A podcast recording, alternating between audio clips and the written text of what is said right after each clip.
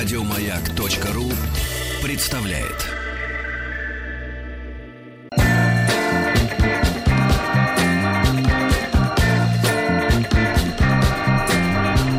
Сергей Стиллавин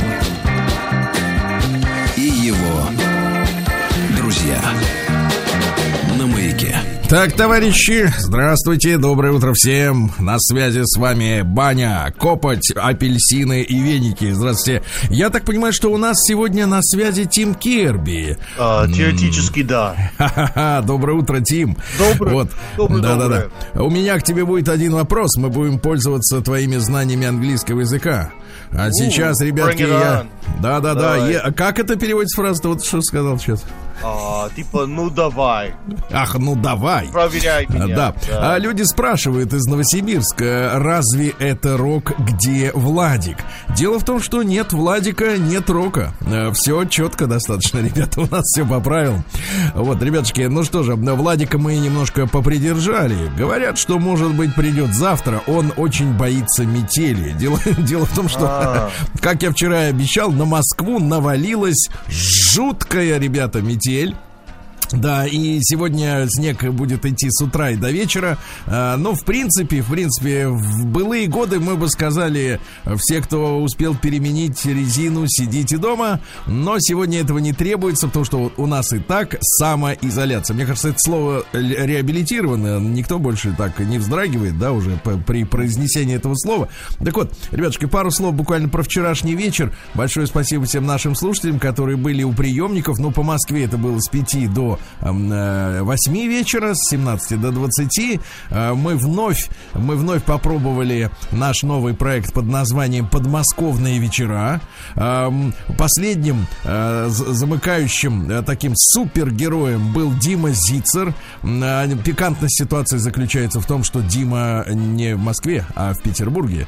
Вы знаете, Тим, да? Но я вовремя вспомнил, что песня «Подмосковные вечера», которая стала гимном нашей радиостанции, да, но одной из любимых песен вообще в стране. Она, в принципе, изначально называлась «Ленинградские вечера», Тим, понимаете, да? Ага, ленинградские, да. То есть, как бы, ленинградские — это городские, а подмосковные — это области, понимаете? Тут такая тонкая грань. Так вот, ребят, я надеюсь, что наш проект такой полный жизненных сил, потому что есть еще резервы. Есть наш замечательный Алексей Алексеевич Веселкин, правильно? Вот, есть другие специалисты, которые тоже также присоединятся. И я думаю, что в конце концов мы в творческих поисках выработаем новый способ общения с вами. Я, честно говоря, вот чувствую действительно радость от того, что вчера вечером пообщался. У меня такое ощущение, что весь день вчера провел в бане, потому что с утра 4 часа я был вот с вами, как сегодня, как сейчас. А потом вот вечерком побрел потихонечку по первому снегу уже работать, да, в вечернюю смену. Друзья мои, хотел Тима Керби спросить вот о чем. Дело в том, что, Тим, есть у тебя такой, ну как сказать, австрийский соотечественник, гражданин Шварценеггер, вы знаете, да? Вот, и в последнее время я волнуюсь очень сильно за него, потому что вот вчера он играл в шахматы со слом. Он живет... есть такое видео. И потом, по-моему, какая-то лама подойдет. Да-да. И призывает его. Живет с каким-то ослом и карликовым конем. Карликовым конем, да-да. Мне кажется, это как-то излишне предосторожность, потому что все-таки Шварценеггер достаточно крепкий мужчина. Мне кажется, он мог крепко держать и большого, нормального коня. Просто, Сергей, не забудь, что он достаточно богатый человек. Если у меня были ресурсы, как у Шварценеггера, в этой комнате было бы и пингвин 7-8. Пингвины. Они классные, хочется их обнимать. Помните, у Туркменбаши были пингвины, да, тоже. Вот, балета не было, а пингвины были. Так вот, я хотел вас попросить. Дело в том, что вот вижу на его страничке, он начал распродавать еще и майки, то есть вот футболки, да, с картинкой. На картинке тот же самый Шварценеггер, но моложе лет на 40. Потому что вот рядом он обнимает за шеи осла и вот какого-то вот этого второго черта с бахромой. Ну, это челка какая-то, да? Вообще лошадь с челкой это выглядит аморально. Ну вот. И, значит, это надпись следующая. Да, этот актрису из... Да, актрису, конечно, актрису, да. И надпись следующая, Тим, я попрошу вас перевести, а я прочту, как написано. Потому что написано все как для людей же, да? И в этой майке, судя по всему, можно... Ну, как, никуда идти некуда. Но, тем не менее, можно было бы, например, там в ресторан или в Большой театр пойти в этой майке, если бы, например, доставили в Москву. Так вот, написано следующее. Don't be NS, stay inside. Ну, stay inside, это я понимаю, оставайся внутри, правильно? Ну, типа, не будьте козлом, а оставайтесь дома, наверное. Не будьте козлом, сказал Шварценеггер, обнимая осла. Вот, слушайте, и тут меня, вот еще какая, Тим, поскольку вы у нас ведь, ну, считаете, что на маяке вы занимаетесь шутовской деятельностью, да, вы у нас, как бы, так сказать, веселите всех, правильно? А, да, стараюсь. Иногда утром это тяжело, но... Да, вам тяжело, но вы стараетесь, через силу стараетесь, значит, вот, а в других или местах... иногда случайно получается. Да, случайно еще лучше, да, вот, но за случайность, как говорится, отдельно не заплатят, вот, но суть не в этом, суть в том, что, вы знаете, дорогой Тим, значит, какая история, вот, я открыл для себя вдруг следующую мысль, я ведь, как и все, был несколько, так сказать, встреножен всей этой вот этой ситуации, да, и которая происходит, и как бы потихоньку осваиваюсь вместе со всеми, кстати говоря. Вот, вместе со всеми. И вдруг я вчера поймался на следующей мысли. Тим, да. Вот смотрите, беда вселенского масштаба, ну, наступила, да, но почему-то в западных средствах массовой информации нет обвинений России в том, что именно в наших лабораториях сделан коронавирус. И это меня как бы повергло сначала в некоторый шок. Потому что обвинения уже в адрес китайцев. Уже место занято. Свою прицел на китайцев. То есть место занято, поздно. Да? Поздно, ну да. Ну и прекрасно. Значит, ребятушки, значит, пару слов буквально о значит, состоянии организма. Значит, вот помимо того, что людям приходится побороть, например, в себе скуку, там, или вот одинаковые лица постоянно рядом. Но это хорошо, это родные лица, правильно? Вот мы вчера, когда с Димой Зицером разговаривали, он вот на полном серьезе мне объяснял, что это любимые родные лица, с которыми идеальные отношения сложились, вот, и надо просто вот их еще больше возлюбить. Вот, не знаю, как, Тим, у вас получается дома, вот, но детишек-то вы точно любите, я знаю. Вот. Да, и, люблю, да. Очень любите. Сейчас тяжеловато, тесно, Сергей, тесно. Тесно. Слушай, а сколько у тебя метров квадратных?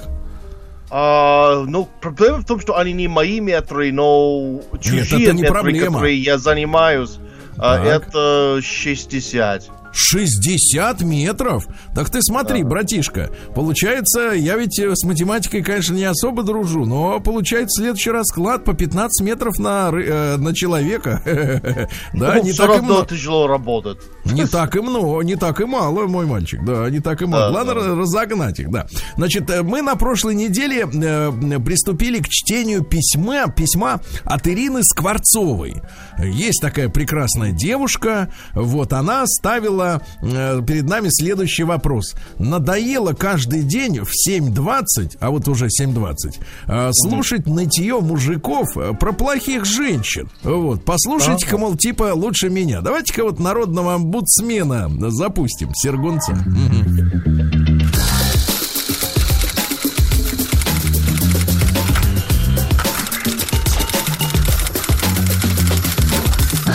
Приемная нос. Народный омбудсмен Сергунец. Вот вчера, кстати, Диме Зицеру я сказал, что у меня появилось имя Сергунец. Вот, у него Дима, а у меня Сергунец. И он, знаешь, так обрадовался. Мне кажется, это единственное, что его вчера как-то вот подняло ему настроение. Так вот, я с детства, пишет нам, я пропустил первую часть письма, которую я уже читал в эфире. Я напомню, что это Ирина Скворцова с нами на связи. И, друзья, мы у каждого из вас нас, вот особенно сейчас, в свободное время, есть возможность зайти в почту, набрать адрес, он простой, still.lavin@, это такая, значит, как назвать собачку, это такая жаба обкрученная, да, и потом bk.ru, и все, и написать мне письмо о том, как вы живете. Я с удовольствием прочту, и прочту в эфире, если это будет действительно интересно для наших слушателей. А я уверен, что будет интересно, потому что личный опыт всегда интересен. Так вот, я с детства, к сожалению, никогда не могла постоять за себя. Очень была скромная, и меня легко обидеть. А в школе это называется буллингом, это психологическая травля. Но я поняла, как там выжить, и старалась общаться со сверстниками, которых уважают. Тогда и тебя не трогают. Я поняла, что эта проблема есть и у взрослых. Вот вас, Тим, травили когда-нибудь в жизни? Ну, одно, может быть, относилось ко мне в школе плохо, да. Такое было. Но потом я стал большим с бородой, уже в 10 классе, и все претензии были сняты почему-то. Да. Так вот, эта проблема есть и у взрослых. Есть два типа людей, пишет Ирина. Такие, как я, которые заняты своими проблемами, а в это время их отвлекают от этих проблем. Второй тип людей, которым есть до всего чужого дела, в то время как свои у них далеко не в ажуре, либо нет у них этих дел совсем. Кто-то посильнее характером крепко им ответит. А я никогда не могу. Я из тех людей, которые потом 15 минут думают: блин, вот ведь как нужно было ответить. Могу привести 3 примера за свои последние полгода. Понимаешь, у женщины время — это ее. Понимаете, для нас время — это что? Часы на стене, правильно, Тим? А у женщины это такая же материальная вещь, как вот у меня, например, копоть, апельсин, как веник, да, вот она его ощущает физически, время, да, поэтому мы с женщинами, конечно, немножко по-разному смотрим на мир. Итак, первое. Поставила машину на парковку. Она недалеко от дома, но надо пройти в районе 100-150 метров. У меня с собой была собака на поводке в тот вечер, которая вечно меня тащит. 2 средних пакета, женская сумка и телефон в руке, по которому я в это время говорила. Ну, я так понимаю, что пакеты и собака в одной руке, а телефон в другой. Водрузив все это, я шла к своему подъезду. И лишь случайно, потому что подруга по телефону сделала перерыв в своих предложениях. Ну да, женщины, они же говорят без умолку, как пушной. Примерно все время ой, другое. Так вот, значит, да, перерыв в предложениях. Я услышала по пути сбоку от себя комментарий в мою сторону. Неужели нельзя было к дому подъехать? Я в изумлении поворачиваюсь. Это предложение было от женщины, которая шла с мужем и детьми, причем она была с отстраненным от этого мира лицом, а муж в это время пытался остановить свое чадо, которое на самокате неслось на дорогу в другую, в сторону этой парковки. Женщина, видимо, не думала, что я ее услышу, и просто делилась со своим супругом этим наблюдением. Я даже опешила от такого события и какое-то время не могла ответить подруге по телефону. Вот что можно на это сказать? Ну-ка, Тим, ну вот что можно сказать о том, что человек слышит, что о нем говорят на улице? Вот вам вот плевать, что о вас говорят на улице? Вот вы честно скажите. Ну, Сергей, мы публичные лица, поэтому люди нас обсуждают активно в интернете. А если бы вы были женщиной с пакетом и с собаками? Ну, представьте себе. Ну, это зависит от того, как они меня обсуждают. Но, честно говоря, мне, к большому счету, очень-очень сильно наплевать на все это. Как стоит ли вообще отвечать на этот вброс? Слушайте, а нас слушают иногда такие очень мнительные люди, да, которые очень внимательны к каким-то мелочам. Честно говоря, хочется веселиться иногда и отвечать на все это. Да, почему бы и нет? Да. Картина вторая. Выезжаем с мужем на машине из двора на центральную дорогу. Муж за рулем. Какое-то время нужно подождать, чтобы кто-то уступил для этого выезд. В это время на этом же месте идут люди по тротуару. Пересекают по той самой дороге, на которой мы стоим. Каждый день все хорошо и быстро. Так же стоим и сегодня. Но проходит 2 секунды с момента нашей остановки, и уже к моему мужу в стекло стучится молодой человек, который которому мы, видимо, перегородили дорогу на тротуаре, по которому он, видите ли, ехал на велосипеде. Понеслись оскорбления в сторону моему мужа, чтобы он проваливал отсюда, прикрывая все это тем, что, дескать, здесь и женщины с колясками ходят, и, мол, им трудно так вот это все объехать. На это он вежливо, так сказать, на это он вежливо отправлен мужем продолжить свой путь туда, куда этот велосипедист ехал далее. Неудовлетворенный таким ответом, мой муж был обозван очкариком и вызван на битву, при том, что велосипедист дерзко бросил свой велик прямо на проезжей части. Муж, конечно, завелся, вышел, драться не стал, а еще раз более настойчиво объяснил этому Бэтмену, защитнику улиц. Снова вопрос, как и стоит ли вообще реагировать на все это? И вот картина третья, финальная, типичная. Каждый день, гуляя с собачкой, в ее адрес слышу различные комментарии от самых позитивных до самых неприятных. И как обычно, найдется таки человек, который прокомментирует акт дефекации моей собаки. Но то-то она там не там делает, то давайте-ка уберите в мешочек. Вот в мешочек, это не яйца сварить в мешочек, правильно? Вот в последний раз женщина мне это крикнула прямо из окна. Ни здрасте, ни пожалуйста, и просто из окна. Представляете, Тима, открывается окно, и оттуда крик: «А убрать!» Отлично. Девушка, носи с собой мешок, здесь дети гуляют. И это при том, что детская площадка через дорогу. Вот она, посмотри. Ну, в общем, т.д. т.п. И там, значит, идет дальше текст из серии «Почему они вмешиваются в мою личную жизнь?» и так далее и тому подобное. С любовью к вам, в конце концов, Сергей Валерьевич. Но хорошо, знаете, легко любить какого-то там Сергея Валерьевича, который фиг знает где, вот, в какой-то там бане, да, и с которым вряд ли когда-нибудь вообще пересечешься. Потому что Сергей Валерьевич тоже может, по большому счету, если будет в хорошем настроении, так вот женщине прикрикнуть в спину: «А убрать!» Вообще, Тим, мне кажется, что вот социопатия, да, вот эта вот, которая читается в этом письме, вы уж, Ирина, извините, но я вам скажу в лицо, вы социопат. Я? Да не вы, а вы Ирина. Ты что, Ирина, что ли? Что ты тут нахмурился? Ну нет, потому что ты говоришь, я это все читал. И вы социопат. Да, я так говорю, а вы слушайте. Есть контекст. Она третье лицо. Ты помнишь школьные уроки, что первое, второе, третье лицо? Послушайте, а вы когда, Тим, а вы когда книги читаете? Это же грамматика. Да, я понимаю. Вы когда книги читаете, вот когда там диалог идет, вот когда кто-то кому-то говорит «ты», ты думаешь, это тебе там написали в книжонке-то в этой, да? Толстой или кто-нибудь там, Хемингуэй какой-нибудь. Ага. Ну, конечно, я понимаю, что Толстой в некоторых книгах... Да, Толстой в некоторых книгах писал именно вам, я так и понял, да. Я давно к вам присматриваюсь. Так вот, дорогая Ирина, Тим, не Тим, а Ирина, еще раз. Вы социопат. Значит, вас действительно раздражают люди. Вот, я понимаю, что нервы расшатаны были вот до последнего времени, но сейчас есть возможность собраться с мыслями, как-то немножко это самое приободриться. Надо любить людей. Вот мы сейчас с ними не можем ближе, чем на 1,5 метра быть, да? Вот, ну и, соответственно, ну надо как-то потерпеть немножко, потерпеть, да? Вот так вот. Мой адрес, я напомню еще раз, stelain@bk.ru. Пишите. День дяди Бастилии пустую прошел. 80 лет со дня рождения. Ух ты, а ей уж 80.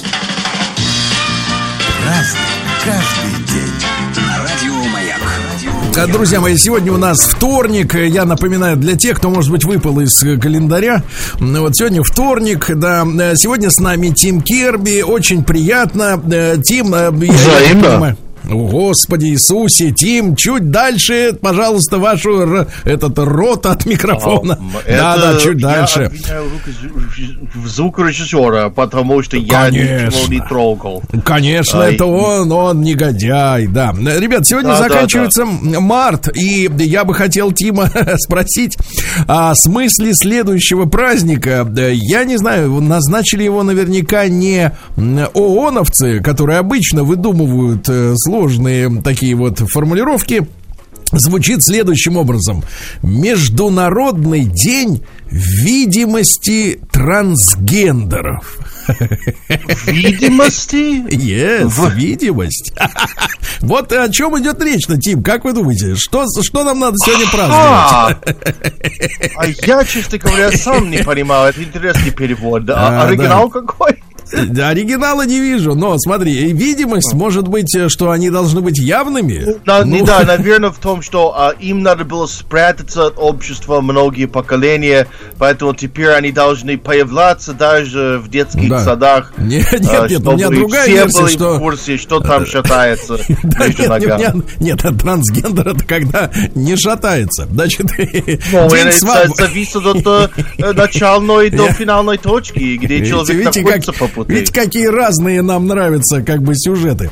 А День свободы на Мальте сегодня. Дело в том, что Мальта, наверное, это одна из немногих стран мира, которой удалось мирно избавиться от английских военных баз. Дело в том, что в 1979 году они выгнали последнюю английскую военную базу, которая там находилась на протяжении 79 лет. И, конечно, Мальту можно с этой победой поздравить. Значит, Германии до Мальты как пешком до Луны, да? Сегодня день бэкапа. Ну, слово мерзкое. На самом деле, это Международный день резервного копирования. Ну, этот день призван напомнить нам, что периодически, ребята, надо телефоны сопрягать с компьютером или с облаком, туда все закачивать, чтобы, если вдруг телефон откажется дальше вас обслуживать, вы взяли новый и, соответственно, к примеру, все восстановили, да? Сегодня день Цезаря Чавеса в США. Тим, ты должен знать этого прекрасного мужчину, который, посмотрите, учился более чем в 30 школах. Вы представляете? Вот. А потом... Да, потом в 65 году Чавес, и это не Уго, а просто Чавес, возглавил в Калифорнию забастовку сборщиков винограда.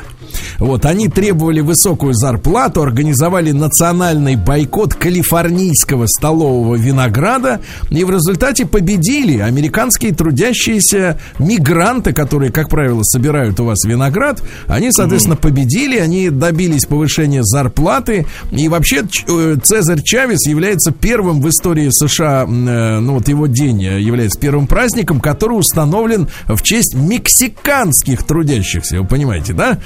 Сегодня... у нас проблема, Сергей, у нас только Мексика. Если у нас был выбор между Узбекистаном и Таджикистаном, может быть, все было бы иначе.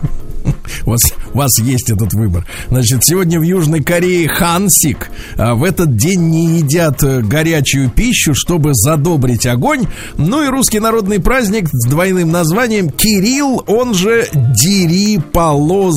Ну, имеется в виду, что на санках уже не проедешь, потому что полозья, они обдираются об асфальт, понимаете, да? Ну вот, в народе говорили: на Кирилла и спереди, и сзади зима. Хорошая поговорка. Перейдем к событиям, товарищи. Праздник каждый день. Ну что ж, товарищи, замечательный мужчина Пий IV родился в 1499-м. Как вы понимаете, папа римский. По паспорту Джованни Анджело, не Анджело, Анджело Медичи. Ну вот из семейства Медичи. Значит, чем знаменит был мужчина? Он своим жертвам, этим самым он показывал, что это жертва, дарил драгоценные камни, золотые украшения. Вот, а потом своим слугам, которые перерезали этим жертвам горло, давал приказ камни вернуть обратно. И так он их дарил по многу раз. И людям, в конце концов, уже было страшно. Неужели сейчас подарит мне опять этот перстенек, а потом горло... Кирдык, да. Что у нас? Король Франции в 1519-м Анри II, по нашей историографии Генрих. Понимаете, да? Вроде как другой человек, а нет, тот же самый. Так вот, он отвоевал у англичан Порт-Кале. То есть мы с вами понимаем, что англичане, они не всегда были островной державой, да? Они имели претензии на континентальную Европу, но вот при помощи этого Анри Генриха, соответственно, все это закончилось. В 1596-м родился в этот день Рене Декарт, философ. Ну, мыслью, значит, существует, эту бодягу мы знаем с детства, а вот другие, как говорится, так сказать, мысли умные. Сомневаюсь во всем, Тим, вот есть в тебе, как бы так сказать, сомнения-то? По поводу чего? Вот именно, отлично, да, ответил, вот достаточно, именно, достаточно, о, достаточно, конечно, конечно нет. Я так и, в общем-то, и понял. В 1698 году, нет, в 1685, извините, родился сегодня Иоганн Себастьян Бах. Мы попросим нашего сегодняшнего маэстро Алика поставить нам какое-нибудь произведение Иоганна, как говорится. Вот, Себастьяна, да. Давайте послушаем чуть-чуть.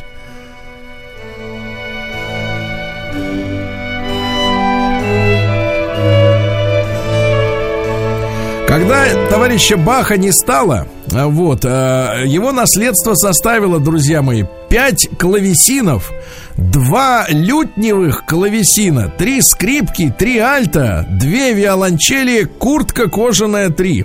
Значит, дальше. Сегодня как-то кучно идут композиторы. В 1732-м Франц Иосиф Гайден родился. Тоже композитор. Он, можно маэстро Гайдена нам теперь, да? Он придумал вообще симфонию как самостоятельный, как говорится, жанр эстрадный. Да, давайте послушаем Гайдена. Дело в том, что сначала Йозеф хотел петь, вот, но у него начал ломаться голос в подростковом возрасте, и тогда он говорит: ну ладно, не берете в хор, буду тогда сочинять. Вам вот кто больше понравился, Тим, Гайден или Бах? А в данном случае Гайден. Да. Почему? Вот есть объяснение какое-то? Потому что это хорошая песня для начала дня. Я чувствую себя как британским офицером. Британским выйти из квартиры, да, в красной униформе, в юбке в шотландской выйти.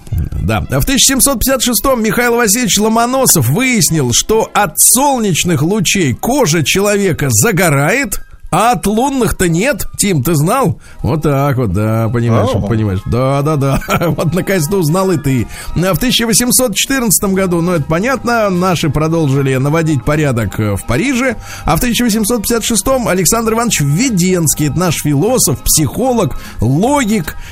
Что он говорил? Он говорил следующее: время поедает мир. Вот, возвращаясь к началу нашей сегодняшней передачи, мы понимаем, что особенно это сильно чувствуют женщины, что время поедает мир и их вместе со временем, да? Дальше. Звери не употребляют алкоголя. Звери скучают без наркотических средств, говорил Введенский. Это цитата, это вот, да. Ну и, наконец, такая. Кажется, что с женщиной не умрешь, что в ней есть вечная жизнь. Понимаете, как женщина дарит надежду, да, Тим? Вот так вот, да, мой мальчик. В 1872-м... Дарят, потом берут обратно. Потом, да, потом деньги назад, правильно, на бочку. Артур Гриффит, это ирландский журналист, один из организаторов партии Шин Фейн. Ну, в то время было принято журналистам заниматься политической деятельностью. Вы помните, и Муссолини был журналист, а вот этот создал партию Шин Фейн. Это партия освобождения Ирландии от англичан, которые 800 лет гнидили ирландский народ. Кстати, есть предъява. Англичане на полном серьезе делали ирландцев рабами и продавали в США. Вы знаете об этом? Вот, я вам рассказываю. Вот так вот. В тот же день родился Сергей Павлович Дягилев. Это наш балетмейстер, импрессарио. Папа у него был офицером, кавалергардом, дворянином. Ну, а сын артистом, как говорится, вернее, организатором артистических всяких гастролей, вы помните, да? Вот. Были у него и любовные приключения, но, наверное, не стоит об этом, да, Тим? Вам не очень, наверное, интересно, да. Вот. Не стало Дягилева уже за границей. В 1872-м, опять же, вот смотрите, в тот же самый день Александра Михайловна Калантай. Это первая в мире женщина-министр.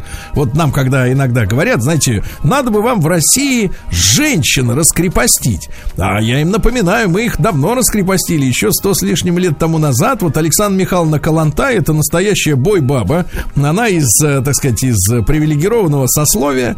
Вот, была замужем за офицером приличным царской армии. Из-за нее, она была красивая женщина, из-за нее стрелялись кадеты. Вы знаете, что такое стреляться из-за женщины? Это когда неразделенная любовь. Вы понимаете, Тим? Вам это доступно вообще, в принципе? Так вот, а в итоге что сделала? Да, в итоге, значит, соответственно...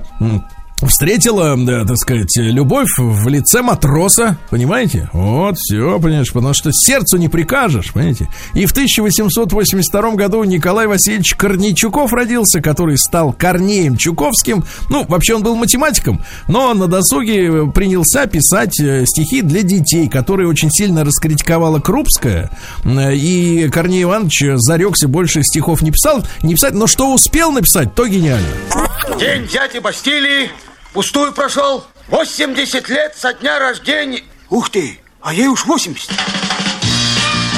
Разный, каждый день. На радио «Маяк». Вот ты мне скажи, американец, ты вот детям своим читаешь стихи Корнея Ивановича Чуковского-то, а? Ну, скажи мне. Ну. Может быть, но это обязанность, наверное, жена. Ах, у нее через акцент все будет плохо. Давайте, вот смотрите, как надо читать. Муха в баню прилетела. Насколько мне это близко, вы понимаете? Муха в баню прилетела, попариться захотела. Таракан дрова рубил, мухи баню затопил, а мохнатая пчела ей мочалку принесла. Муха мылась, муха мылась, муха парилась. Да свалилась, прокатилась и ударилась. Ребро вывихнуло, плечо вывернуло. Эй, мураша-муравей, позови-ка лекарей. Кузнечики приходили, муху каплями поили. Стала муха, как была, хороша и весела. И помчалась опять вдоль по улице Down Труза Стрит, да? Летать. Угу. Вот так вот. Вот нормальные стихи, нравятся тебе про муху?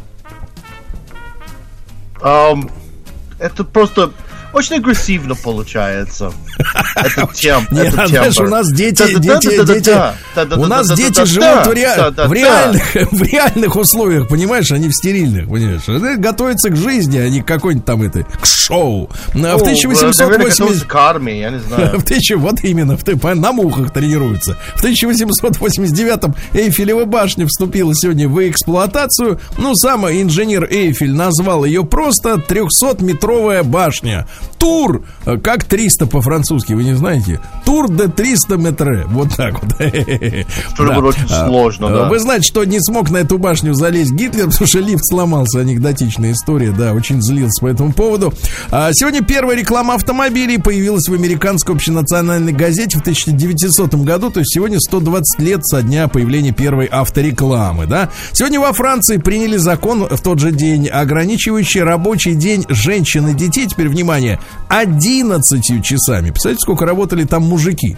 И, в принципе, говорит, что рабочий класс был угнетен только в Российской империи. Конечно, это большая глупость. Сегодня родилась марка «Мерседес». Да, сегодня поздравляю «Мерседес». Несмотря на то, что они к большому тест-драйву относятся странно, но, тем не менее, мы находим в себе силы преодолеть эмоциональные катаклизмы.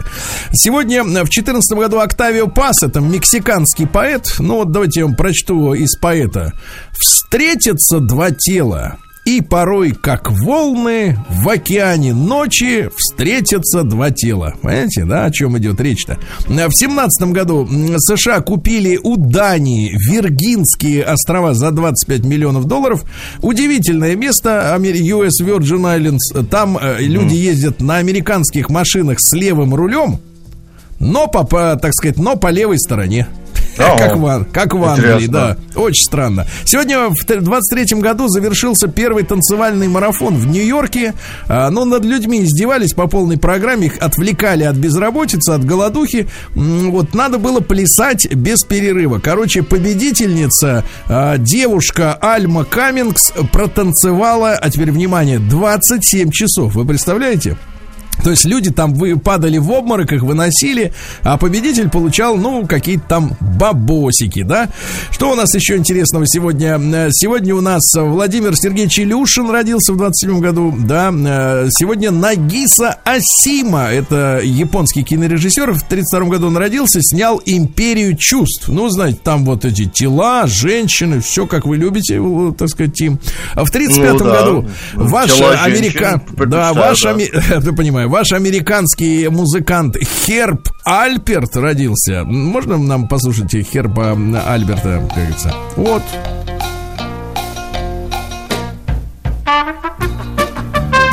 знаете эту мелодию. Вот он сегодня, классика, этот товарищ, да, тоже утренняя, хорошая, еще лучше, чем Гайден, правильно, брат? Да. Вот так вот, да.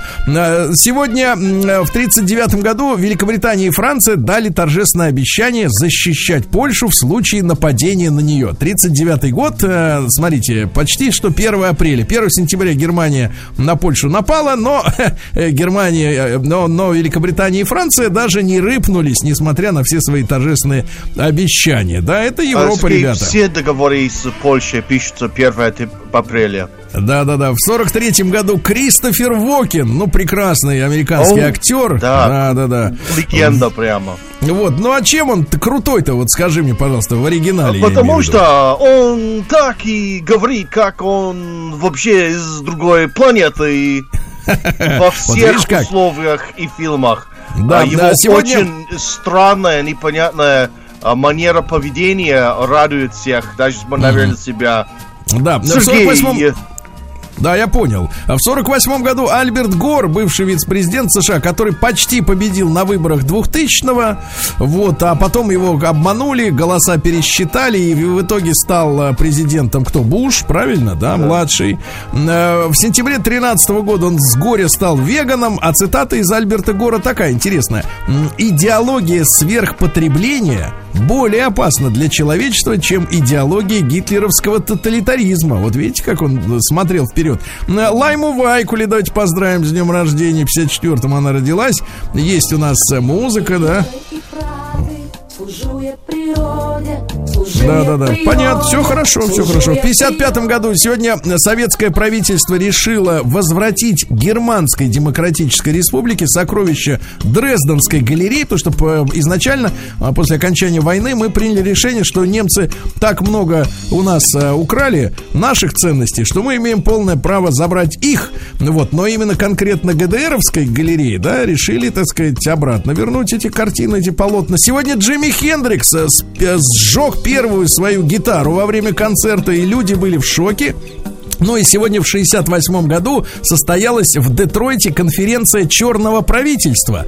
Она провозгласила создать республики Новая Африка на территории Луизианы, Миссисипи, Алабамы, Джорджии и Южной Каролины, а также в Теннесси, в Арканзасе и во Флориде, и отделиться от Соединенных Штатов, потому что им надоела сегрегация, потому что дело дошло до того, что даже в судах было две Библии, на которых клялись обвиняемые. Белые клялись на Библии для белых, а черные на Библии для черных. А потом ФБРовцы в рамках программы COINTELPRO всех перевешали, перестреляли, переубивали, сволочи. Вот так вот. Тим, в одном месте наврали. Ты понял, где? О, я не помню. Ты подлец ты, Тим. Сергей Стиллавин и его друзья. На маяке. Друзья мои, ну что же, сегодня у нас вторник. Если вы слышите голос странного человека, я не про свой, то вы знаете, что с нами весельчак Тим Кирби, который... Вот, еще давай, раз давай. Доброе утро, да. Да еще здесь. Раз, здравствуй, здравствуй. Я действительно странный, и это признаю.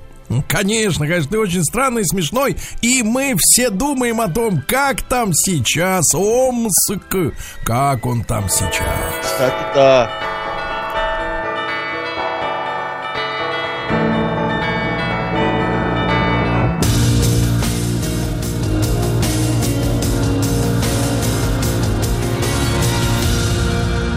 Зона 55. А в Омске тем временем все в порядке. А Мич сел за руль пьяным, и когда его остановили полицейские, он заявил, что машину вела его невидимая женушка. Ха-ха. Дальше. Из жизни мошенников. А Мич стал жертвой подонков из-за своих чешских козлят. 56-летний А Мич хотел продать козлов по 5000 за одно одно рыло. И к нему позвонила женщина, которая сказала, что хочет купить всех козлов оптом, но случайно отправила на его карту вместо, так сказать, 15 тысяч рублей 18 тысяч. То есть фактически ему нужно было пойти к банкомату и вернуть трешку. Правильно, Тим? Все сходится. 15, 18, 3 тысячи. В итоге он перевел мошенникам 34 тысячи рублей. Вот это ловкачи, да. А Мич отдубасил. Хороший заголовок, да, но отдубасил он пенсионеров табуреткой за то, что те не согласились с ним выпить. Дебошир задержан. В Омске пожарные спасли кота, который хотел забежать в горящий дом. Но я так понимаю, что они не дверь ему открывали, а просто оттащили его за хвост. Омский таксист пожаловался на жадность пассажиров с детьми. Говорят, последние копейки берегут крохоборы. А мечи бегом поборются за автомобиль. То есть они побегут, причем за одну машину будут сражаться наконец-то и женщины, и мужчины. Но женщинам дадут преимущество в 17 минут. После этого за ними побегут уже и мужики. Ну и просто хорошие новости из Омска. Две хорошие новости. Во-первых, пока омская медведица Маша водится с детишками, папа Фомич валяется на диване и играет. Ну все как у людей. Я просто не представляю себе диван, на котором может поваляться медведь. Да, медвежий диван специально. Да, весом там 600 килограмм медведь, да. Ну и, наконец, в Омске куски цемента со старого здания продолжают падать на прохожих. Ну, все как обычно, хорошо. Переходим к обычным новостям.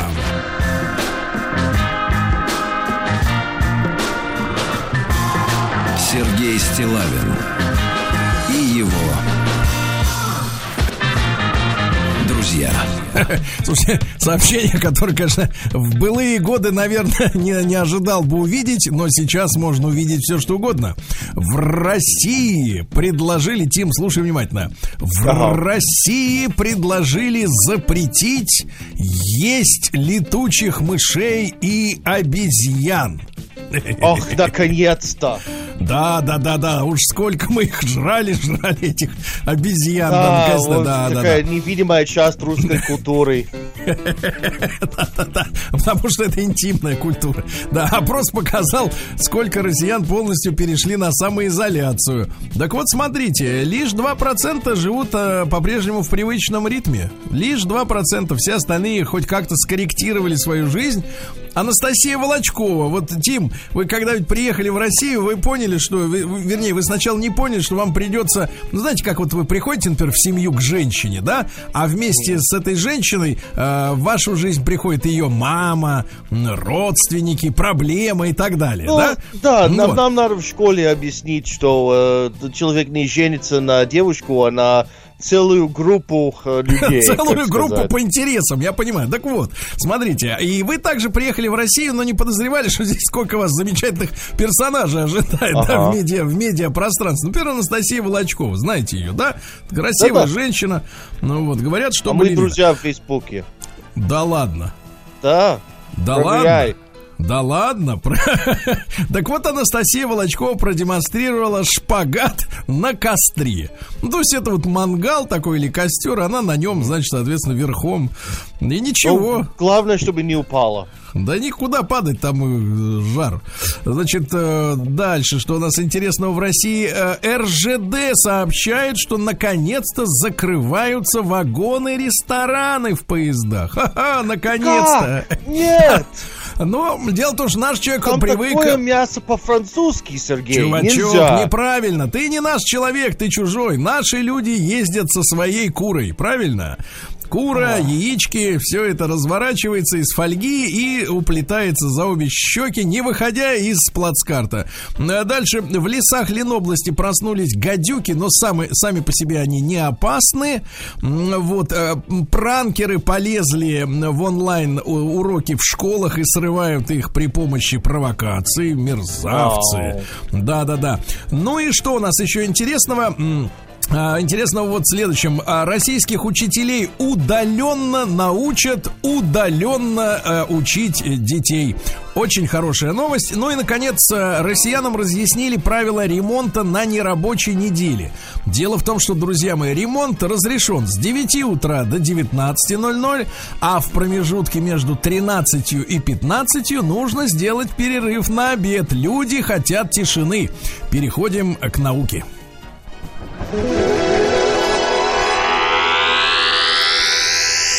Наука и жизнь. Ну что же, американские ученые рассказали, как устроены ночные кошмары. Тим, вам наверняка тоже они снятся, да? Вам снится родина ваша. Честно говоря, редко, я мало снюсь. Мало снитесь, просыпаю. Да. Как вы, кстати, относитесь вот к письмам? Я иногда получаю от экзальтированных, как правило, это женщины, хотя иногда попадаются и мужчины, кто говорят: Сергей, зачем вы мне снитесь? Как ответить на этот вопрос? Я не знаю.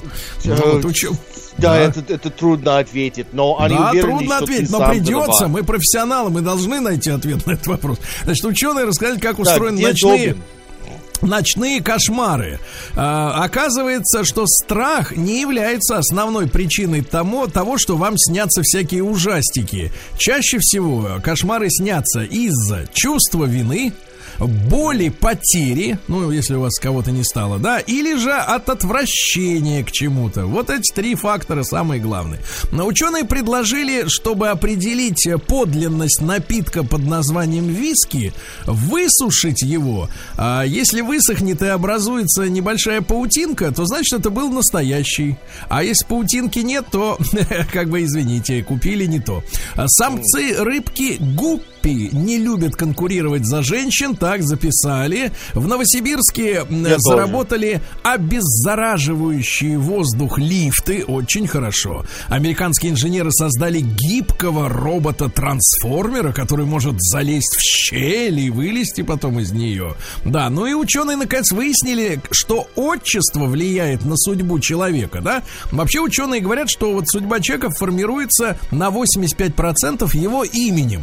Вот вы Тим, да? А я Сергунец. Видите, у нас разные с вами судьбы. Но мои бедные дети, Тима девичьи. Вот это вообще, конечно, это беда. Да. Ну и бедные детишки. Ну и, наконец, что касается отчеств. Смотрите, те люди, у которых жестко звучит отчество, например, Робертович, например, вот, понимаете, жестко. У них больше проблем в жизни, чем у тех, у кого мягкие отчества, приятные. Например, Иванович, вот вы понимаете, да?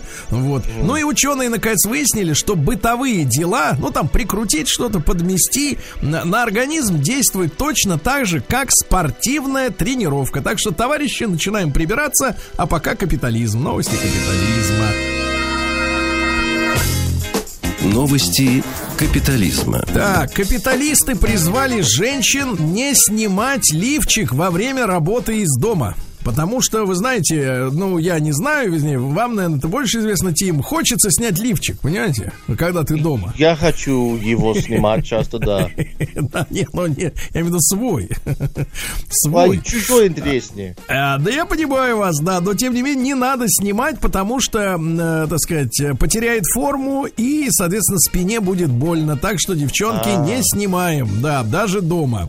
В США люди перестали покупать брюки и покупают в онлайн-магазинах только рубашки, потому что для звонков по скайпу портки не нужны. Да, девушка в Англии воспользовалась автозагаром и позеленела. Секс-шоп в Британии пожертвовал госпиталю одежду для медиков. Но я так понимаю, что это маскарадные латексные костюмы медсестер. Латексовская маска все равно маска. Да. В Канаде, вот хорошая новость, папа сводил доченьку в необычный поход, но поскольку люди изолированы, да, папа развел костер прямо посреди квартиры, раскрыл палатку, и, соответственно, сводил дочку в поход прямо внутри дома. Главное иметь воображение, правильно? Вот. В Японии теперь... Да, в Японии теперь можно приобрести не только обычное, а пикантное мыло. В каждом из кусков скрыта сексуальная аниме-красотка. Ну, то есть раньше надо было намылить красотку, да? А теперь, наоборот, смылить. И тогда вы найдете, соответственно, класс, да? Вот. Ну и что еще у нас интересного? В Великобритании мужчина, чтобы не сидеть дома, ну, устал, да, уже сидеть, прикинулся кустом. Но его все равно вычислили. Переходим к криминальной России, товарищи.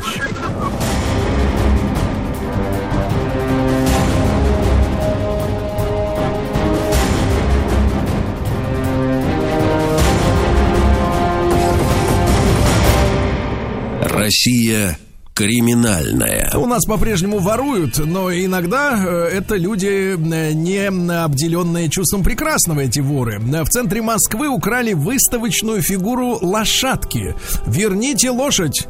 Дальше. Бывший муж приволок к дому жительницы Тюмени самый настоящий гроб.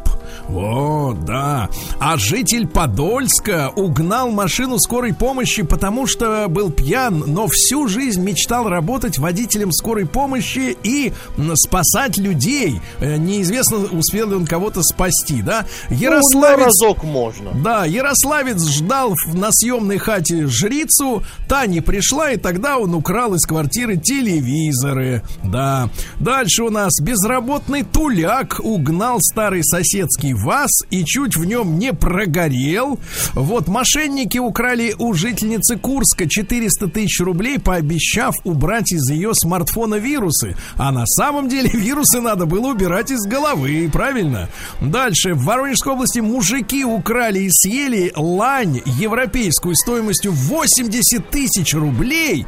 Ну и, наконец, давайте главное сообщение. В России, в Петербурге это произошло. Голодный мигрант изловил в пруду утку и сделал из нее утиный плов. Ха-ха-ха. Музыка, товарищи. И что? Да, очень хорошо.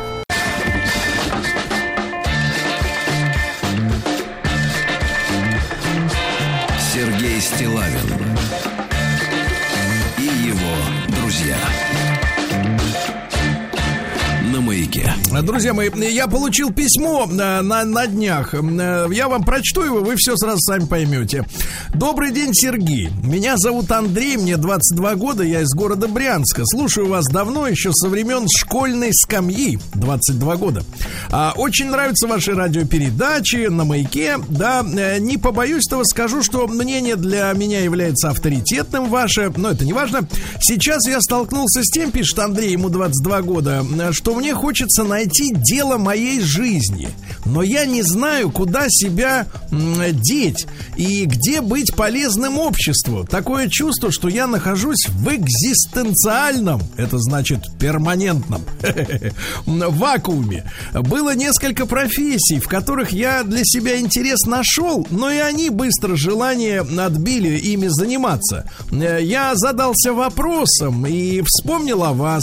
А как, значит, и что вы делали в моем возрасте, чтобы найти себя, чтобы найти дело для своей жизни? Надеюсь, что вы мне поможете советом, Сергей Валерьевич. Вот практически без ошибок написал это письмо Андрей. Еще раз напомню, ему 22 года, из города Брянска. Я думаю, что это актуальная история для наших всех детей, которым там и 17 лет, и 20, и некоторые и в 40 лет, наверное, задаются вопросом, чем бы мне заниматься в жизни, чтобы...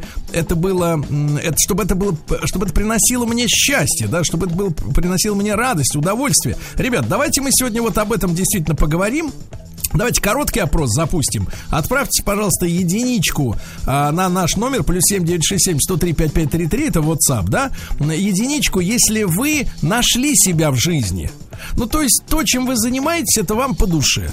Вот вам хорошо. Двойка, к сожалению, вот двоечку отправьте, если этого пока не произошло. Ну и давайте поговорим и поможем, кстати говоря, Андрею. Может быть, он послушает, обязательно послушает нас сегодня. И благодаря вашим мнениям получит ответ на свой вопрос. Давайте тоже при помощи WhatsApp, Viber, +7 967 103 5533. А как вы нашли дело своей жизни? Как вы себя нашли в этой жизни? Давайте об этом искренне поговорим. После новостей сразу ваши звонки.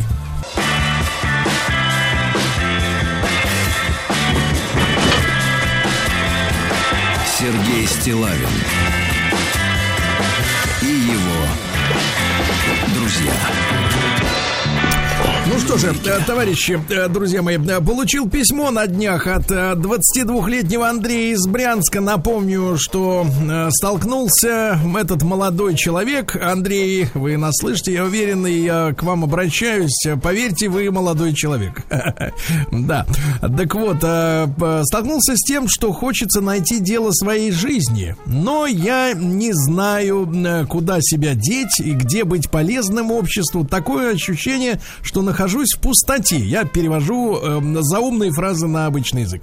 А было несколько профессий, в которых я вроде бы нашел для себя интерес, но и они быстро отбили желание ими заниматься. И вот я обращаюсь к вам, как к старшему, как говорится, товарищу, с просьбой посоветовать. Ну, не то чтобы советы, действительно, дело неблагодарное, ребята, это абсолютно точно, но мы можем поделиться своими личными историями.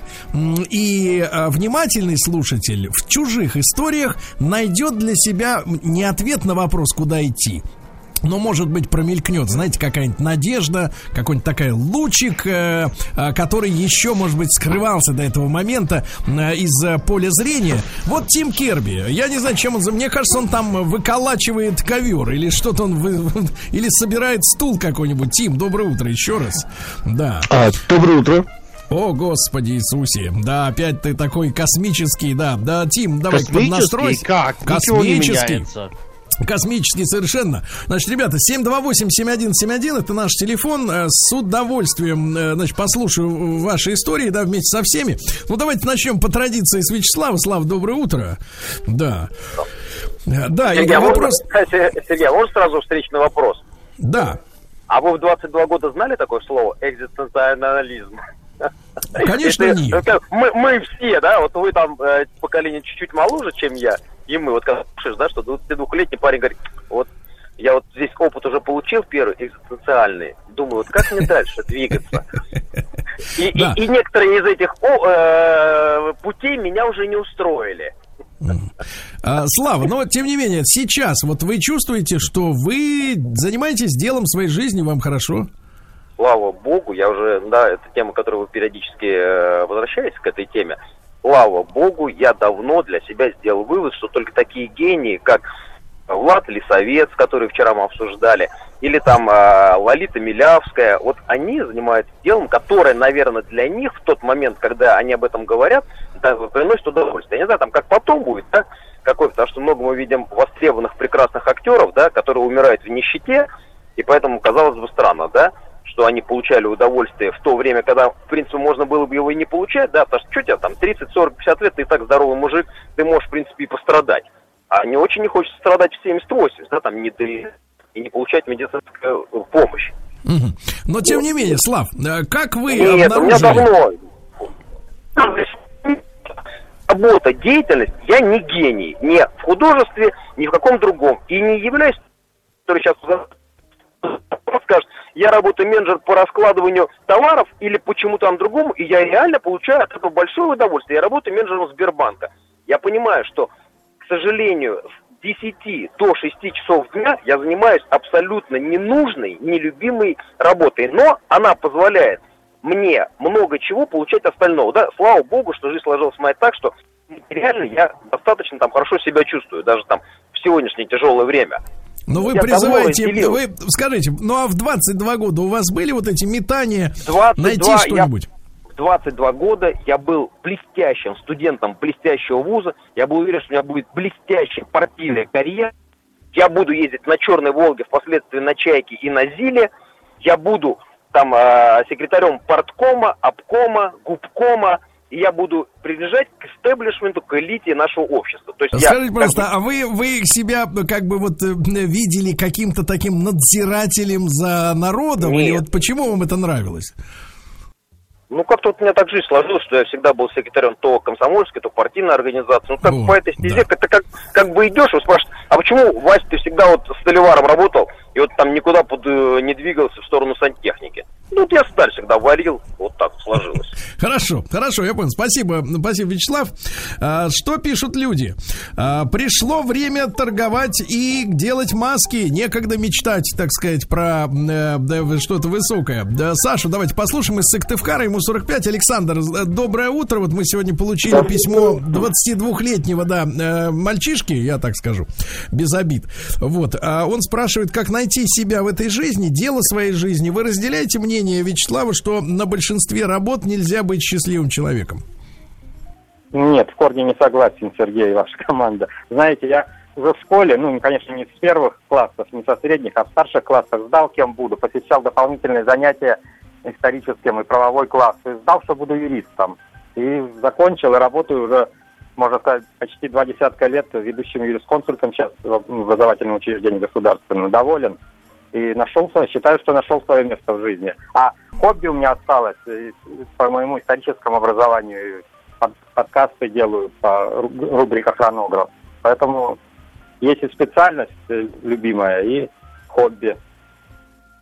Понятно, понятно, спасибо. Из Курска пишут: «Господи, год работала с 8 до 17 и слышала Вячеслава. Бесит этот специалист по всем вопросам». Да. Тим, вот давай-ка вспомним тебя, мой мальчик. Да, спасибо за звонки, ребята. Это был не я, да. Это был не ты, но сейчас ты. Значит, смотри, мы же все, в принципе, рождаемся. Ну, если родители приличные, да, они в нас верят. И мне кажется, что, конечно, проще всего вот сделать этот выбор, ну, опять же, как, со стороны, мне со стороны это кажется, да, проще всего сделать этот выбор, наверное, людям, которые занимаются спортом, то есть человек, который начал спортом заниматься, там, условно говоря, в 5 лет, там, в 7 лет пошел. Естественно, в 20 лет у него уже нет сомнений, какой путь он выбрал, и метаний быть не может, да?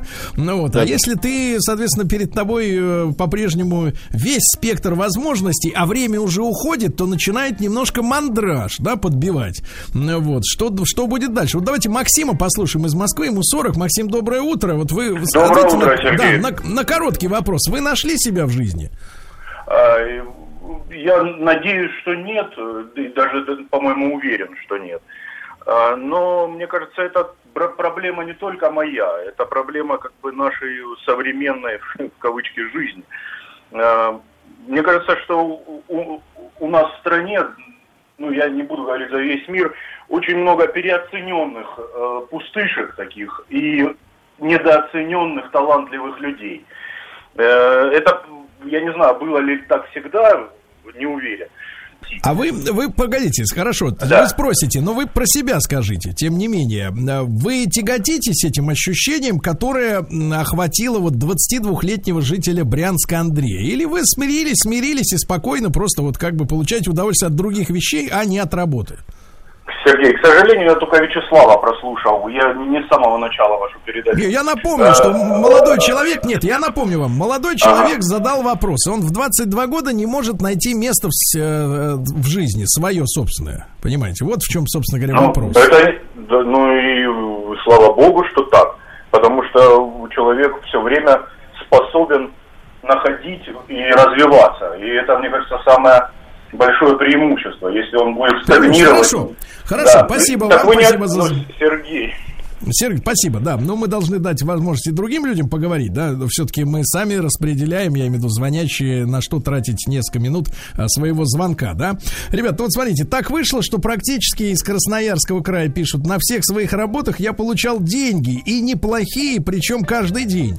Можно сказать, что я нашел себя и свое место уже в 15 лет, и по сию пору я доволен. Ребята, но я напомню, что у нас тема-то какая, что надо ли в 22 года, в принципе, волноваться о том, что пока что дело жизни, да, куда хочется, наверное, лететь на крыльях, да, и отдавать всего себя этой работе, пока еще не нашлось. Вот Тим Керби — это человек, да, который сейчас сидит у себя на кухне, правильно, с компьютером, вот, и, я наблюдаю в окне снегопад. Вот, Тим, я так понимаю, что ты записался в свое время в армию спасения, правильно? Ну, этот корпус мира, но да. Ну, корпус мира, да. Ты искал себя или ты бежал от чего-то? Почему ты там оказался? Я вот как не нашел ответа пока. Потому что мне было интересно поехать жить в Восточной Европе, так как я был доволен США, и это был бесплатный способ, типа, попробовать жизнь в другой стране. Бесплатный и более способ. Того, у меня ничего не было, не произошло в жизни, поэтому... Да. Нечего терять. Да, но мне 28 будет в мае, из Ульяновска пишет Артем. И мне еще год назад казалось, что свое место я нашел, а оказалось, показалось. Теперь снова продолжаю искать, и есть мнение, что искать-то нужно всю жизнь. Если ты, конечно, не упырь из столовой, но это камень в сторону Вячеслава, там уже искать нечего, пишет Артем. Но давайте Лену из Питера послушаем. Леночка, доброе утро, здравствуйте. Да. Доброе утро. Да, спасибо за Леночку. 50 да, Леночка, ну вот если вкратце, как вы нашли свое место? Как это случилось? Как вы поняли, что это ваше? У меня было очень много мест в своей жизни. Вначале я закончила консерваторию и была без ума от музыки. Потом как-то это все переместилось у меня плавно. 50 годам, плавно, 30 лет был... К 50. 30 лет был период музыкальный, так, а потом... что случилось, что случилось в 50 сразу после рекламы?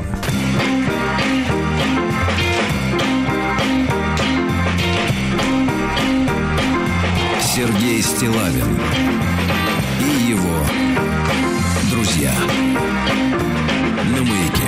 Друзья мои, мы оттолкнулись сегодня от письма 22-летнего паренька, который задается вопросом, как найти дело своей жизни. И вот у нас на связи Леночка. Да, Лена, еще раз доброе утро, да? Доброе. История в следующем. Она 30 лет отдала музыке, окончила консерваторию. Кстати, вы поступили туда под давлением родителей, или это было ваше исключительно личное желание? Нет, я с детства пела скакалку и играла на панцирной кровати до тех пор, пока папа сказал, купите уже ей пианино, купите. Да, и что же, Лена, что же случилось в 50 вдруг? Уже голосовые связки стали далеко не те, я поняла, что я не хочу этим больше заниматься. И случайно, быв в Москве, я посетила студию одного художника-витражиста и влюбилась в стекло. Просто. Вот витражи я люблю до сих пор, хотя сейчас занимаюсь еще одним делом. То есть какой-то период у меня был шестилетний, это занятие стеклом, и сейчас осталось хобби тоже, да? Лена, можно вопрос. А вы вы внутренне, может быть, как-то, не признаете, может быть, сейчас признаете, ваше решение изменить музыки в пользу витражей, вы воспринимаете как предательство 30 лет своей жизни? Нет, абсолютно нет. У меня закончился этот период, то есть я отдала все, что я хотела, и получила все, что я хотела от этого дела, и я была счастлива в нем, и то есть я реализовалась так. Да, теперь потом мне стало интересно стекло. Подождите, сейчас я работаю няней. Няней. У меня прекрасная маленькая девчонка, и я тоже настолько счастлива. Я именно работаю, няней. А хобби у меня осталось витражи, рисование. Поэтому, мне кажется, в любом возрасте нужно искать то, что тебе по душе, и... Оно должно нравиться, должен получать кайф от этого. Хорошо, спасибо большое, Леночка, хорошего вам дня. Да, спасибо. Из Питера также звонок от Павла, ему 39. Паш, доброе утро. Доброе утро. Да, пожалуйста, вы нашли дело своей жизни, и как это произошло, как вы его разглядели среди других? Слушайте, поиски, как ни странно, ограничены всегда временем. И, соответственно, возможности они сужаются. Я определился, остановился именно в отделке, занимаюсь строительством. Почему к этому я пришел? Была проблема с ориентацией, это называется профориентация, то есть когда сначала у нас как-то армия сначала, надо срочно выбирать учебное заведение, без оглядки на то, что нужно это или не нужно профессия, специальность, то есть получил я 2 специальности, и все они не то. Если бы было бы время, хотя бы годик на то, чтобы понять, что можно было образование получить в той сфере, в которой сейчас занимаюсь. Паш, то, что вы сейчас занимаетесь отделкой, это дает вам удовольствие, социальное для души? Да, конечно. Хорошо. Спасибо большое. Из Новосибирска до сих пор не нашел свое место. Ничто не нравится. Вот, Новосибирск, 32 года. Или вот такое, например. Здравствуйте, я разнорабочий, водитель, грузчик. Сейчас вот развожу сотрудникам оборудование для дистанционной работы. Настраиваю доступ к удаленке. Работа нравится всем, кроме зарплаты. Зато меня не касается дресс-код. Есть право послать всех послать к другому руководителю. Или, например, Наиль пишет, ему 35. В 30 лет очень тяготился тем, чем бы заниматься. Где бы я был на своем месте? Вначале был страх перемен, когда я трудился на первой работе в банке. Но когда переборол свой страх, все стало гораздо легче. И теперь я, может, и не нашел еще своего места, но сам процесс поиска — это как приключенческий фильм для меня. То есть Наиль находится внутри актера. Интересно и ощущение, что ярко проживаю свою собственную жизнь, без страха. Еще раз напомню. Вот давайте нашего постоянного корреспондента на Смоленщине Владимира Петровича. Владимир Петрович, доброе утро, очень рады вам. Да. Владимир Петрович, вот вы человек советский, вы человек труда. Вы скажите, пожалуйста, как вы узнали свое место в жизни, либо жизнь вам сама его предоставила, и вы с этим смирились? Знаешь, Сереж, значит, я же школу закончил в 65-м году. При этом было такое обучение в производственном обучении. И получил специальность электрика второго разряда. Вот. И придя с армии, пошел работать электриком. И к 34 годам я достиг, так сказать, пика производственного. То есть 6-й разряд электрика. Уже был электрик 6-го разряда. Вот. Работал, неплохую зарплату получал. Все вроде нормально. Но вот в 85-м году меня пригласили в колхоз работать. Вот. И я там проработал 10 лет главным энергетиком довольно крупного колхоза. Вот. И, наверное, бы и до сих пор работал, если бы этот колхоз не стал разваливаться в 90-е годы. Все начало рушиться, все разваливаться. Я ушел из колхоза и создал свое фермерское хозяйство. Вот. И при этом у меня был старенький трактор, купленный в колхозе. Ему 18 лет было, в колхозе этот трактор отработал. Вот. А потом, значит, и там кое-какая техника к этому трактору. И 4 коровы дойных. Это в 95-м году. А в 98-м у меня уже было 15 дойных. Вот, было 3 трактора. И мы с сыном и женой втроем... было у нас... Я понимаю, один... Владимир Петрович, важный вопрос, который сегодня сквозит через весь наш эфир, вот тема дня. Скажи, пожалуйста, вы когда-нибудь в жизни ощущали экзистенциальный вакуум?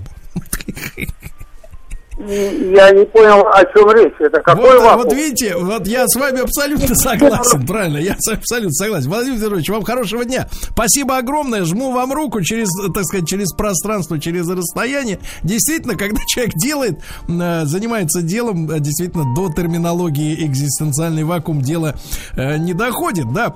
Вот, я хочу сказать Андрею, чтобы он действительно пробовал, искал себя, действительно, внимательно прислушивался к себе лично, к своим ощущениям, к своему сердцу. Вот. И если ты будешь, мне кажется, честным сам с собой, вот, то дело обязательно должно найтись. Пускай не в этом году, может быть, в следующем, но я желаю, Андрюша, вам действительно в этом смысле успехов, и буду рад получить письмо о том, что ваша жизнь изменилась к лучшему. Спасибо.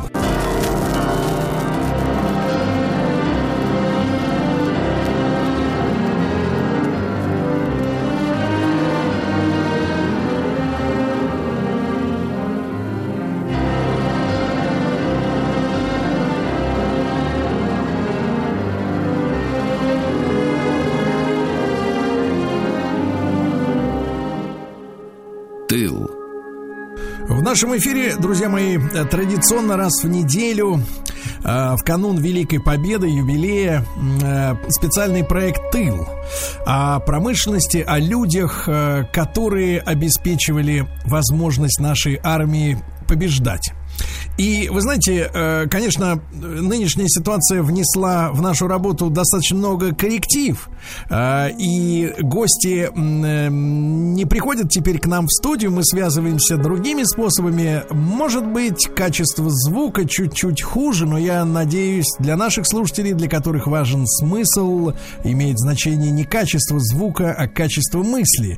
И на самом деле наша новая ситуация открывает перед нами новые возможности, потому что я не знаю, как бы мы пригласили к нам сегодня в гости физически ученого-секретаря Государственного мемориального музея обороны и блокады Ленинграда, доктора исторических наук Александра Владиславовича Кутузова. Александр Владиславович, доброе утро. Доброе утро. Да, большое вам спасибо за то, что вы откликнулись на нашу просьбу. Я так понимаю, вы в Санкт-Петербурге находитесь, да? Вот. Да, я в Санкт-Петербурге нахожусь. Ну и прекрасно. И новые технологии позволяют нам беседовать в прямом эфире. И я очень рад нашей возможности сегодня вас послушать. Сегодня мы хотели бы поговорить, конечно же, о промышленности Ленинграда в годы блокады. Очень важная тема. Для меня тоже очень личная, потому что я тоже родился в Ленинграде. И это мой родной город. И, Александр Владиславович, может быть, мы начнем как бы с предыстории, да?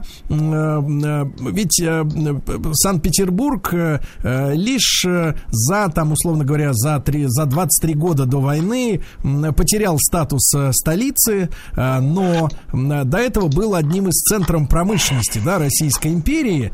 И я так понимаю, что перед войной Ленинград представлял из себя достаточно серьезный промышленный центр, да, с огромным потенциалом. Полностью с вами согласен. В Ленинграде накануне войны работало 333 предприятия республиканского и союзного значения. Из них на оборону, на оборонный потенциал страны работало 120 крупных промышленных предприятий. Поэтому вы можете себе представить диапазон. И, собственно говоря, еще в 30-е годы прекрасно понимали, что близость к границе с Финляндией вынудит в случае войны вывозить ленинградскую промышленность. Поэтому в 30-е годы был принят план, который назывался «Разукрупнение ленинградской промышленности», которое позволяло в годы войны воплотить его в какой-то степени в жизнь. А насколько эти предприятия, Александр Владиславович, были завязаны на поставщиков из других концов большой страны? Мы же с вами привыкли, да, и сегодня вот глобализация это особенно четко показывает, что товары, ну, могут собираться из комплектующих из самых разных уголков даже земного шара. Ну и, наверное, та система тоже не была исключением, когда, ну, хотя бы сырье-то должно было поставляться из другого места, правда? Естественно. Значительная часть комплектующих поставлялась из других мест, и вот здесь мы сталкиваемся с парадоксальным явлением экономика Ленинграда в годы блокады. Дело заключалось в том, что в довоенное время была разработана уникальная система управления промышленностью. На каждом крупном оборонном предприятии был парторг ЦК ВКПБ. Это не парторг завода, это парторг ЦК ВКПБ. Парторг ЦК ВКПБ имел право в случае каких-то недопоставок по прямой линии звонить лично в Москву. И, собственно говоря, в Москве вопрос с недопоставками решался моментально. Ну, а кроме того, были еще немножечко другие факторы. Факторы, связанные с тем, что каждый директор завода, прекрасно понимая, что его подведут поставщики, старался создать на случай перебоя какой-то запас для того, чтобы завод мог продержаться какое-то время. Блокадная экономика работала в какой-то степени и на этих запасах тоже. Александр Владиславович, а что за продукцию вот эти 300 с лишним предприятий делали перед войной? Ну, знаете, если мы будем говорить вообще о каждом конкретном предприятии, надолго. Я советую почитать книгу Андрея Ростиславовича Денискевича «Военная пятилетка рабочих Ленинграда» или же книгу Виктора Бени «Наряды для фронта». Там это все подробно описано. А мне бы хотелось обратить внимание только на один сюжет, который связан с Кировским заводом, с Ленинградским Кировским заводом. И сюжет этот учительный. Дело в том, что Ленинград возглавлял специалист по поднятию крупных промышленных районов Андрей Александрович Жданов. Накануне войны вообще было принято решение о том, что он месяц работает в Ленинграде, месяц работает как член ЦК в Москве. И, собственно говоря, вот именно в Ленинграде накануне войны были придуманы многие очень уникальные вещи. Ну, например, как работала ленинградская экономика. Вот война с Финляндией начинается. Жданову поступает статистические сводки о том, что огромное количество раненых. А он не очень хорошо разбирался в вопросах экономики, он хорошо в сельскохозяйственных вопросах разбирался. И экономикой занимались его замы Кузнецов, Попков, Капустин. И, собственно говоря, а вот в статистике он разбирался хорошо, у него математические способности исключительные были. Он любую фальшь видел, только посмотрев на бумагу, с гимназических кресел способность у него была. И вот огромное количество раненых начинает разбираться в причинах. Выясняется, нету миноискателя в Красной армии. Тут же дается поручение разработать миноискатель.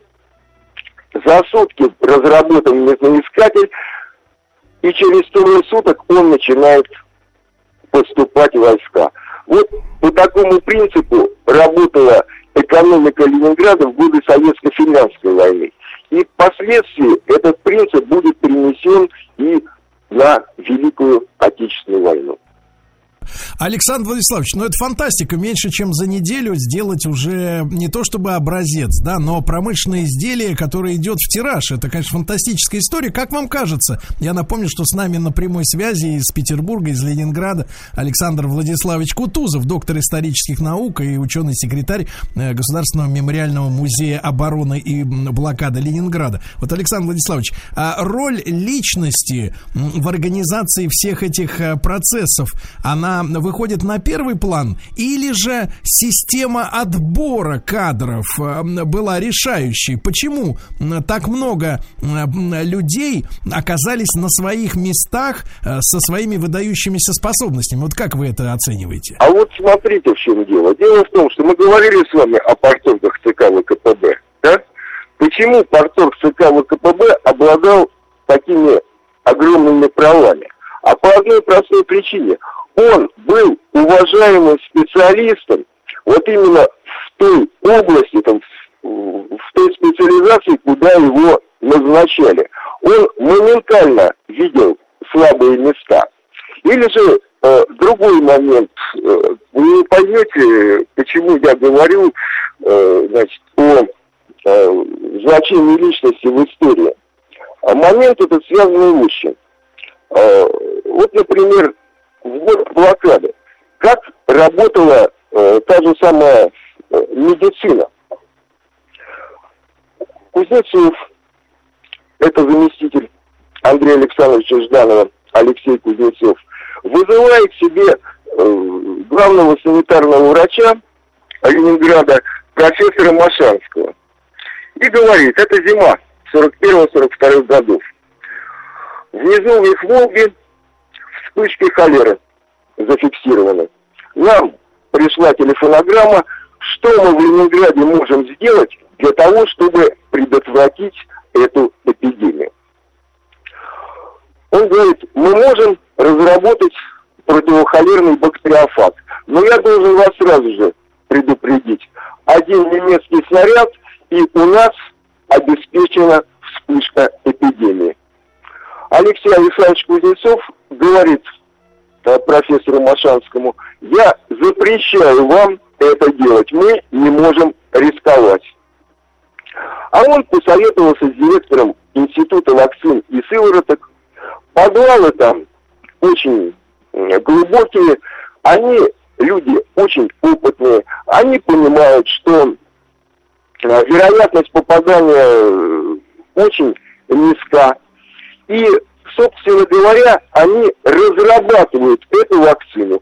После чего профессор Машанский заходит к Алексею Александровичу Кузнецову и говорит: я прошу снять меня с занимаемой должности, потому что я ваше распоряжение не выполнил. 5000 доз этого холерного бактериофага лежат на складе. Кузнецов на него посмотрел и говорит: вы понимаете, что время военное? Вы понимаете, что в Ленинграде и прокурор военный? И если что, вы ответите за все по полной программе. А потом рассмеялся и говорит: вы знаете, на вашем месте я бы поступил точно так же. И после этого момента его очень зауважал. Да, да. Александр Владиславович, а были ли планы эвакуации ленинградских предприятий, которые наверняка столкнулись, если они были, с очень быстрым продвижением немцев к Ленинграду, да? Вот действительно, прорабатывалось ли вопрос эвакуации самих производств из города? Вы знаете, все прекрасно понимали, еще накануне войны, что Ленинград, его геополитическое положение такое, что, возможно, придется вывозить промышленность. И более того, эти планы, которые существовали, вступили в действие сразу же после начала войны.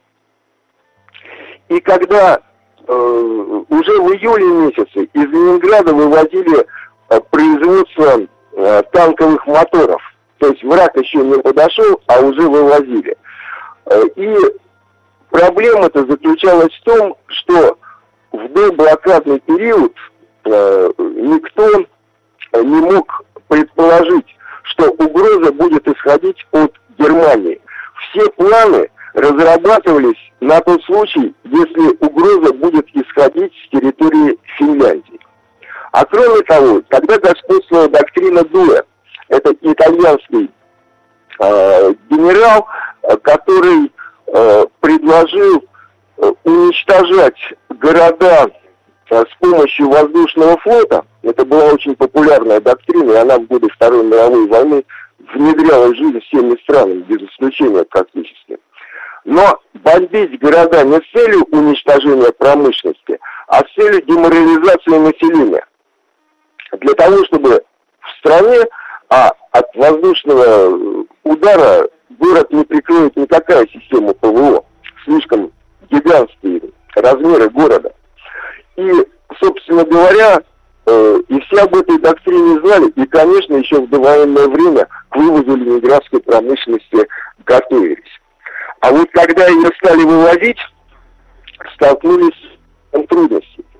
Потому что 8 сентября 1941 года город оказался в блокадном кольце, и, скажем так, эвакуация обычными путями уже была невозможна.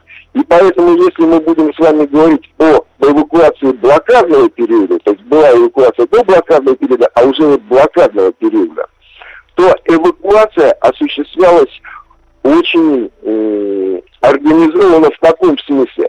То есть решение власть принимала, ну, по какому принципу власть принимала решение, мы уже с вами знаем, да, а решения принимались вот прямо сходу, с колес, потому что необходимо было эвакуировать ленинградское танковое производство. Танковое производство в Ленинграде было перед самым передовым по тем временам. В Ленинграде производили уникальные танки. Клим Ворошилов, КВ, которые в 1941 году немецкие танки не пробивали. Они были вынуждены использовать против них 88-миллиметровые зенитки. И, собственно говоря, вот смотрите, КВ производился в Ленинграде, 76 миллиметров, дал пушка у него. Затем уникальный танк Т-50, о котором сейчас мало кто знает, это был неудачливый конкурент Т-34. В отличие от Т-34, он был не средним, а легким танком. И в 1941 году он пробивал броню практически всех немецких танков, будучи очень маневренным и скоростным. Так вот, если Ленинградский Кировский завод значительную часть удалось вывести на большую землю и организовать производство танков в городе Челябинске, представляете, Ленинградский Кировский завод и в Челябинске тоже Кировский завод называется, то с танками Т-50 случилась трагедия, когда флагман флотилии «Ладожки», конструктор, представьте значение, какое вывозе производства из Ленинграда, рабочих 174-го завода, где производятся танки Т-50, вывозят флагман флотилии. А перед этим прошла буря, и она везла порядка 300 женщин и детей. Так вот, конструктору не повезло. Немцы бомбили очень точно. Два «Юнкерса» увидели его на лунной дорожке. Первый «Юнкерс» сбросил две бомбы, но не удалось ему попасть. А второй «Юнкерс» вот сбросил бомбу, которая попала в конструктор. Значит, остатки людей удалось спастись. Конструктор не затонул, конструктор сел на мел, а бомба, на секундочку, 250 килограммов. И вот уже после этого события наладить на большой земле массовое производство танка Т-50 не получилось. Александр Владиславович, что... да, Александр Владиславович, мы сейчас уйдем на новости половины часа, новости спорта. После них обязательно продолжим наш разговор. Александр Кутузов, доктор исторических наук и ученый-секретарь Государственного мемориального музея обороны и блокады Ленинграда, с нами сегодня в нашем проекте «Тыл».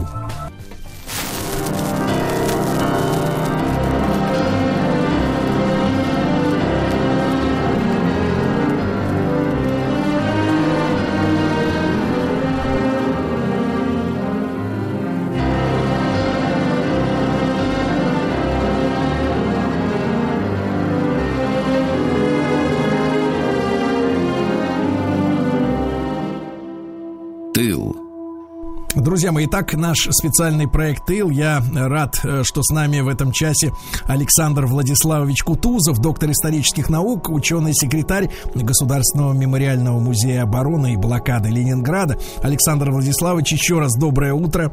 Спасибо вам. Да, и вот вопрос, который следующим хочу вам задать.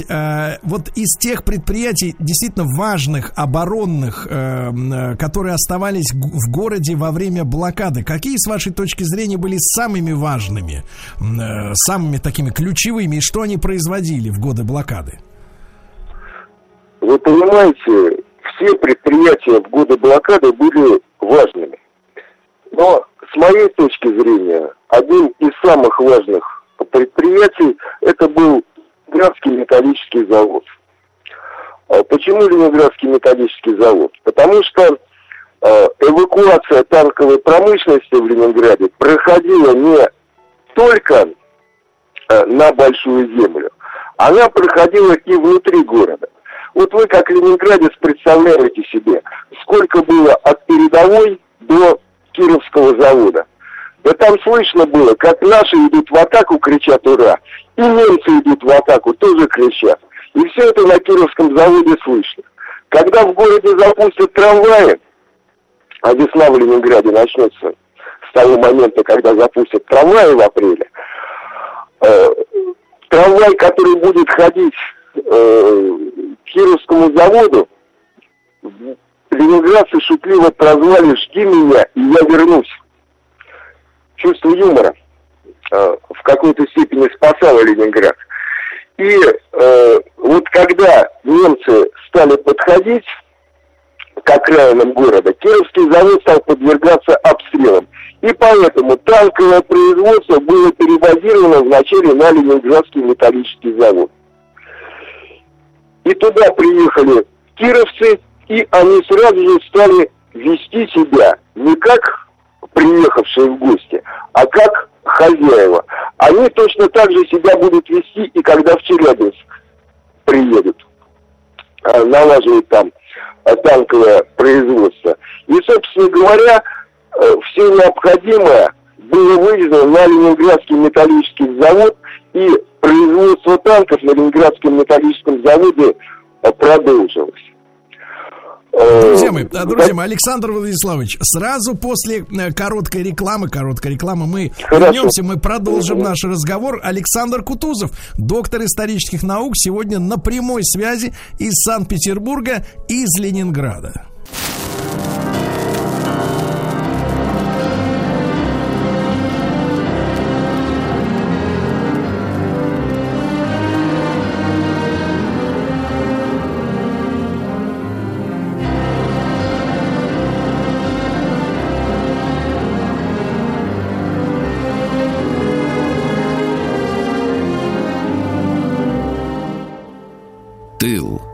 Друзья мои, с нами сегодня Александр Владиславович Кутузов, доктор исторических наук, на прямой связи из Ленинграда. Александр Владиславович, а если я вот скажу, что нам недостаточно одного часа разговора, а вы такой замечательный докладчик, с которым хочется говорить еще и еще, вы пойдете нам навстречу и согласитесь, если мы снова с вами выйдем в эфир уже и в другой день тоже?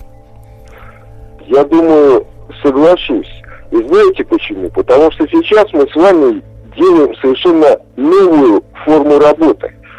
Дело в том, что в высшей школе сейчас все перешли на интерактивную систему обучения, а мы с вами параллельно с тем, что охватываем огромное количество людей, мы еще студентам вузов читаем лекцию о специфике работы государства в военное время, за что я вам лично очень благодарен.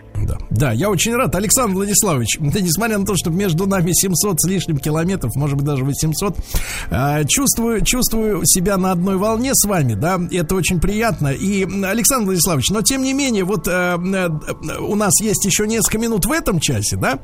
Вот вопрос,